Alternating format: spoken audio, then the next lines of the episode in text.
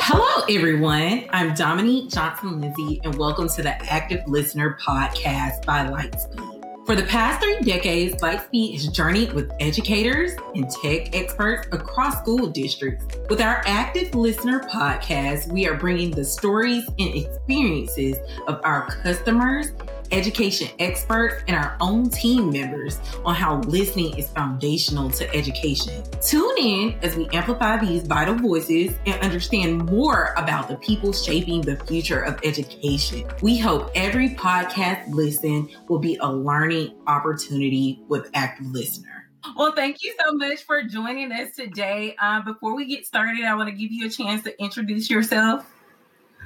Sure. Thank you. My name is Bob Fishtrom, and I am the Director of Technology for the Mountain View Los Altos High School District. We're located in the Silicon Valley in California, and uh, you know the tech mecca of the world. And um, really, uh, really enjoy what I do. This is my 29th year in public education, where I started as a classroom teacher. Then was a teacher on special assignment to help teachers use technology effectively in their curriculum had some time as a site uh, leader, as a vice principal for six years, and for the last 11 years, I've been a director of technology and uh, love what I do because I think technology is such a huge part of teaching and learning now, and it's not going away. And uh, it makes a huge difference in lives and can really help uh, level the playing field for students. I love that. I love it. So, of course, you have such robust experience just across all of those different avenues. So, I'm sure you've seen a lot of change, but tell me, what do you think is the are the most pressing challenges that people are facing today as far as educators as well as administrators?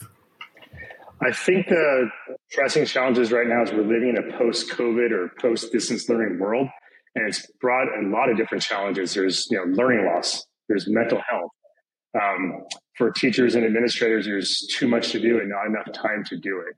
Um, educators also need mental health breaks as well. So, you know, we're facing teacher shortages. The cost of living here in the Bay Area is really crazy. So, there's a lot of challenges out there that we don't have control over, but those we do have control over, we need to embrace and work together to, you know, to solve the challenges and, you know, all get on the same page because what we're doing as educators is the most important job in the world, minus being a parent, in my humble opinion.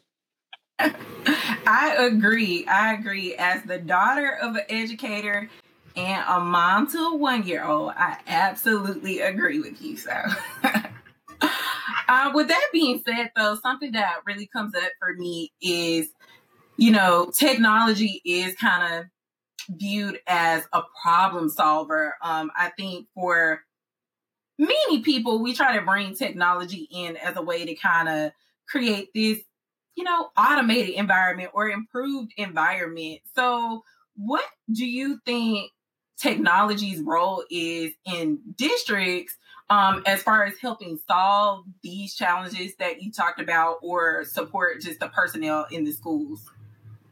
Um, you know, since the evolution of the internet, you know, online resources are really a game changer. Um, I remember when I started teaching, we had to call a a physical uh, phone answering machine to record an absence.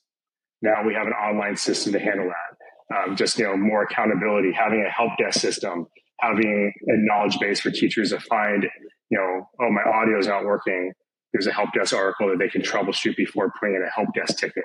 Um, just having access to, you know, sharing documents, having something like Google Docs where we can push out information to staff members and support the staff members, email, learning management system. So there's a lot of things that we're providing staff to hopefully make things easier, hopefully automate things, but also making information accessible to everybody. And um, for the staff, for our leadership in the district to provide for our teachers, the teachers to provide that for the students as well. And it's kind of trickle down effect. And I think the other challenge is, um, you know, technology just solve a lot of challenges, but it can also create some challenges that we have to get around. For example, we still have X amount of staff members who struggle with the cell phone issue. What do I do with students bringing a cell phone to my class? You know, I could tell you, Dominic, I think that's a classroom management issue. I think that's all about setting a precedent and laying down these are the expectations and communicating that. You can never over communicate expectations. But yes, technology won't solve everything, but technology definitely enhances a lot of ability to do things. I think we definitely learned that during COVID. We definitely learned that from, you know, how many in-person meetings do we have in the post-COVID world? We're still using Zoom. We're still using Google Meets because technology is making things more accessible from anywhere. It's absolutely insane. I agree. Um, it's so interesting to think about, you know, pre-COVID um, and what were our daily technology tools. And now I feel like that tech stack has totally changed. When you open up your email, it's like you're opening up to figure out how many Zooms you will be on for the day. So totally different. I remember, you know, pre-COVID, there may have been one to two meetings every now and then. Um, and that depended on who was involved because sometimes we would all figure out we were in the same building and say like, let's just go to a room and meet. So yeah, it's been great. So I know I'm kind of putting you on the spot, but can you probably name two to three tools that just stand out for you where you're like, I definitely feel like this is a game changer or difference maker in your district? Um, yes, and well, on the like actual teacher use side, Google Workspaces level the playing field for all students. Web accessible, you know, sharing the doc, sharing documents and presentations and things of that nature are amazing. Um, a learning management system we use Canvas LMS, and it's you know delivering instruction, integrating different applications into it. It's been you know I, my former district, um, I had teachers emailing me during COVID saying, "Thank God you made us implement Canvas LMS because I don't know how I would get through this without that." But you know, other things that are game changers, and I know this is a Lightspeed podcast, but instructional audio is a game changer, and um, something I never really thought about when I was in the classroom. I would always have a you know, um, stressed out voice at the end of the day. Didn't feel like talking when I got home because I didn't have much voice left. And it's not even that I was yelling at students or raising my voice. It's just you're using your voice all the time. And uh, my former district, we had a school implement two classrooms of one of your competitors, and it took two to three days for the system to install. And it just wasn't that great. It was not user friendly. And I was at a show, and I went up to the Lightspeed booth, and um, saw the simplicity of the system, but the effectiveness of the system. So um, I, am probably getting into it. I know you asked me a question of why instructional audio, so I'm kind of integrating it together. We've had tremendous success with instructional audio, and students cannot learn if they can't hear. It's that simple. And teachers cannot teach if they don't have a voice. So traditional systems of amplified audio, we would just you know put two Epson speakers in the front of the classroom attached to the projector and just blast the kids and the kids in the front would get blasted and the kids in the back still couldn't hear and it just wasn't balanced. The lightspeed systems have this distributed audio system that's beautiful. The microphones are so easy to turn on and off and you just wear around your neck give the second mic to students they're giving a presentation. But not is it saving their voice i had a 30 year veteran at one of the schools put it this is here at mount view los altos put it in his science classroom. This is a now, our science classrooms are rather large because they have both a lecture area and a lab area. So we put the top cat in the, in the ceiling in the middle. He has his microphones. Went by his room one day and said, Hey, you know, how are things going? He's like, I got to show you something, Bob. I said, Sure, what's up? He's like, Okay, when I first got this microphone, I thought it was ridiculous looking. He's like, Did you know that I could turn my back and be writing on my board and the kids hear me? I might have been raising my voice. I said, yes, this is not my first rodeo. I said, but that's why we want you to have. He's like, no, this is a complete game changer. He said, he's like, I'm going home now. My voice isn't hurting. I mean, at the end of the day, I'm not drinking water to keep my voice, you know, my throat moist. And he's, you know, it's just that to me, a 30 plus year veteran to believe in a technology. Because usually veterans who've done things a certain way for a long time aren't always quick to adapt a new tool. I can also tell you that our um, world language teachers, they can't live without distribute audio in their classroom. It's an expectation.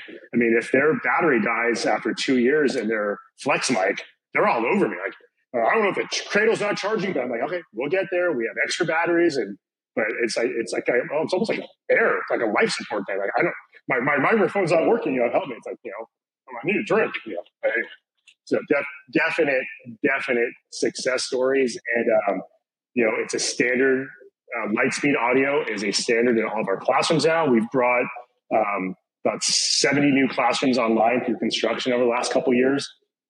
Top Cat audio in every classroom. all of our media streams through it. It's just, um, it's amazing. I love that. I love that. I don't always have a client facing role, so it's always so good to hear these like first person accounts, like what people are truly experiencing when it comes to our product, because we know why we make it, but we want to make sure that, of course, translates over into districts. So I love to hear that, especially the veteran, because that's the story we hear often. It's like people that have been teaching for a really long time, they're like, I don't need it. I don't I don't want to use a microphone. I'm I, I have a teacher's voice, of course. And it's always like once you realize the power of it, it's almost like, wow, like mind blown. Yeah, well they don't they might feel they don't need it, their students need it. And their students deserve it. You know, that's something to always keep in mind. We're here, yes, we're here to make a living, but we're here for students. Every single student deserves that. I love it. I love it. So, talk about all these good things. Have you recognize anything that was kind of like an unexpected benefit of having the instructional audio in the classroom? Um, yeah. So when I first got here in Mount View, Los Altos, which was, uh, I'm in my fifth year, um, there wasn't a lot of standardization across classrooms and um, kind of walked into a, a, situation where, you know, just really needed to standardize and provide the best optimal tools for, for teachers to deliver curriculum for students to learn and access that curriculum. And um, one teacher who has a um, hearing deficit had two students with a hearing deficit.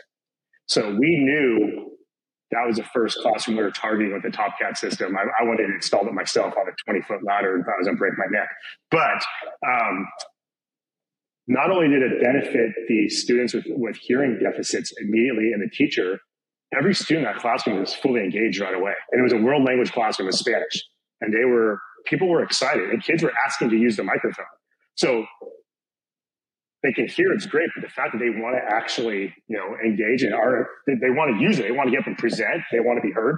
That to me is an unexpected benefit. I didn't, it's something I didn't really think that globally about in that. So um, we're at the point now where teachers expect it. It is an expectation. So um, yeah, that is an unexpected benefit because, you know, of course, there's going to be some who will never use it because, like we've talked about, but, um, you know, this is, there's a lot of unexpected benefits and I can never, I can't imagine any classroom without any kind of an audio system like this because this is what it, this is how it should be and something overlooked.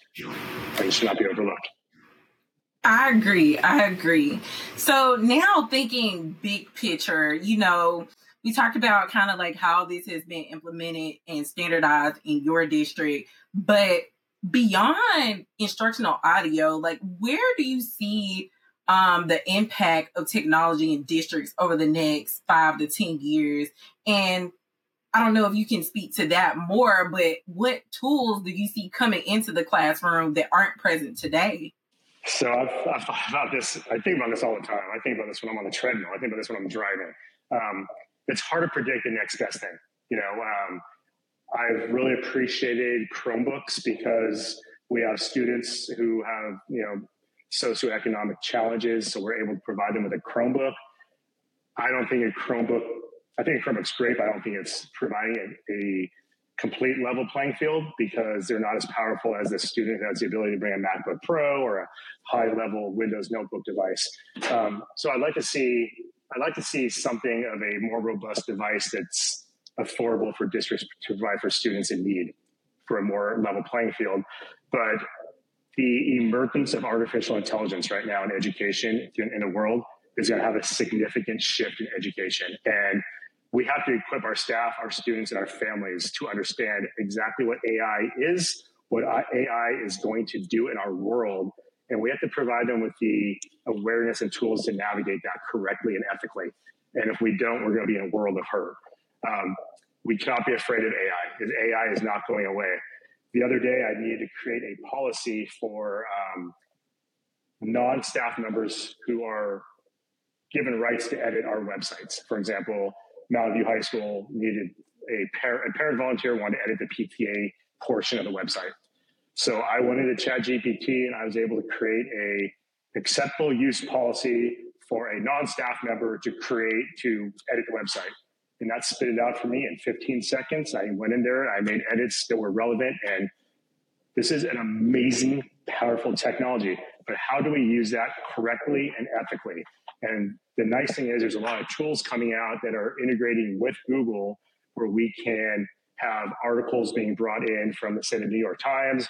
You know, bring it into a Google Doc. You can set a Lexile level so students can read it at their level. So all content is accessible.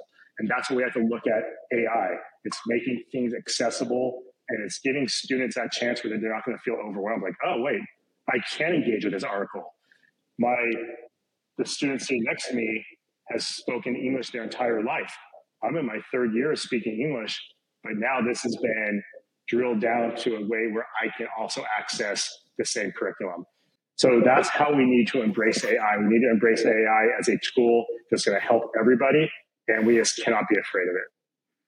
I love that. I love the idea of embracing it because I truly do feel like, you know, even my personal perspective is it's definitely not going anywhere. So it's better for us to understand how we can utilize it and make our lives easier um, rather than just kind of, you know, shun it away. So so I know we talked a lot about all of the good things about technology in schools. So before we close, I always thought it would be good. Um, initially, I thought this would be rapid fire, like, and I was like, I think it would be a little better to get a more like profound answer. So I have two fun questions that I kind of pulled out and I want to ask everybody that is coming in to speak on our podcast.